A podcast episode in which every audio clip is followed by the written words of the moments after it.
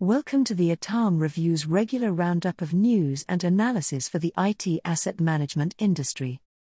Hot on the heels of our salary survey results released at Wisdom Now last month, rewatch the session here. This month we look at the strategic direction of the ITAM profession with our State of ITAM Community Survey.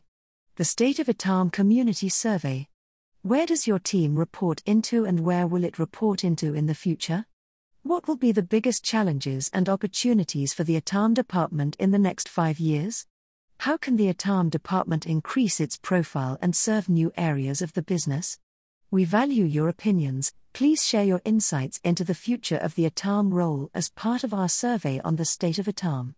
The results, which will be made available in summer 2022, will crowdsource the intelligence of the global ITAM review community to help understand the key trends impacting the ITAM department and its role in the future. Contribute towards the State of ITAM report by taking the survey now. Thanks in advance for your support. Cheers, Martin. Take the survey.